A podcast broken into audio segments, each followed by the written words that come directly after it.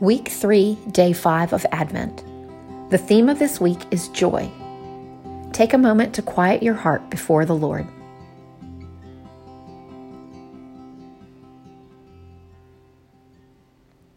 Call to worship. For you make me glad by your deeds, O Lord. I sing for joy at the works of your hands. Psalm 92, verse 5. Will you pray with me?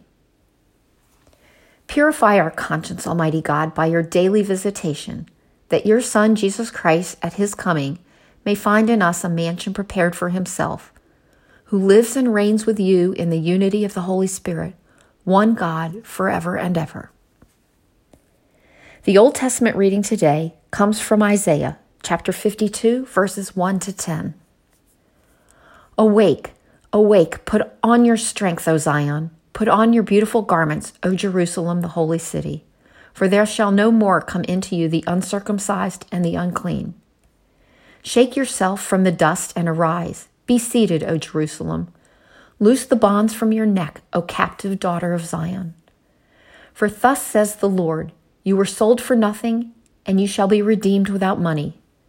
For thus says the Lord God My people went down at the first into Egypt to sojourn there and the Assyrian oppressed them for nothing. Now, therefore, what have I here, declares the Lord, seeing that my people are taken away for nothing? Their rulers wail, declares the Lord, and continually all the day my name is despised. Therefore, my people shall know my name. Therefore, in that day they shall know that it is I who speak. Here I am. How beautiful upon the mountains are the feet of him who brings good news, who publishes peace who brings good news of happiness, who publishes salvation, who says to Zion, Your God reigns. The voice of your watchmen, they lift up their voice, together they sing for joy. For eye to eye they see the return of the Lord to Zion. Break forth together into singing, you waste places of Jerusalem.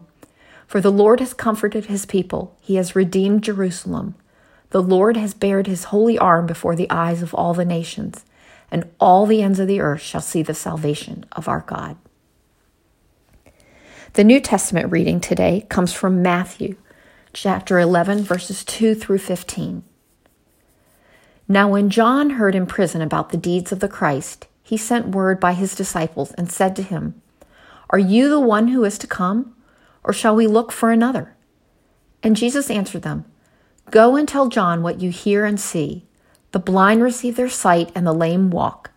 Lepers are cleansed, and the deaf hear, and the dead are raised up, and the poor have good news preached to them. And blessed is the one who is not offended by me. As they went away, Jesus began to speak to the crowds concerning John. What did you go out into the wilderness to see? A reed shaken by the wind?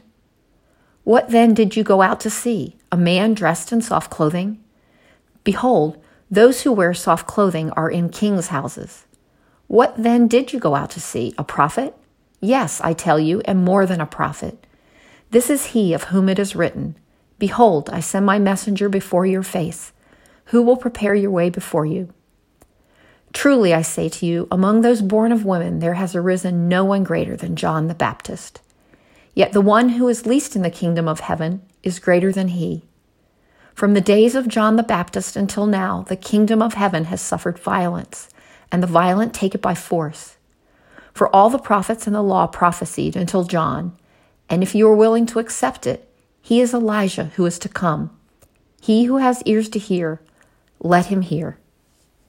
Let's take a moment now to think about what we just heard from the Word of God.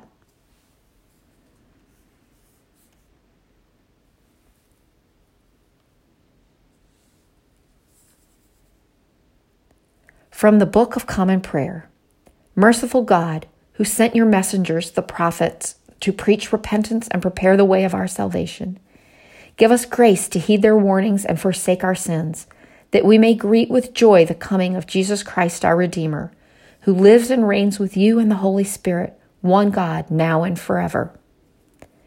Now hear the benediction. Lord, hear my prayer, and let my cry come before you. May divine help always be with us and with those who are absent from us. Let the church cry, Even so, come, Lord Jesus. Amen.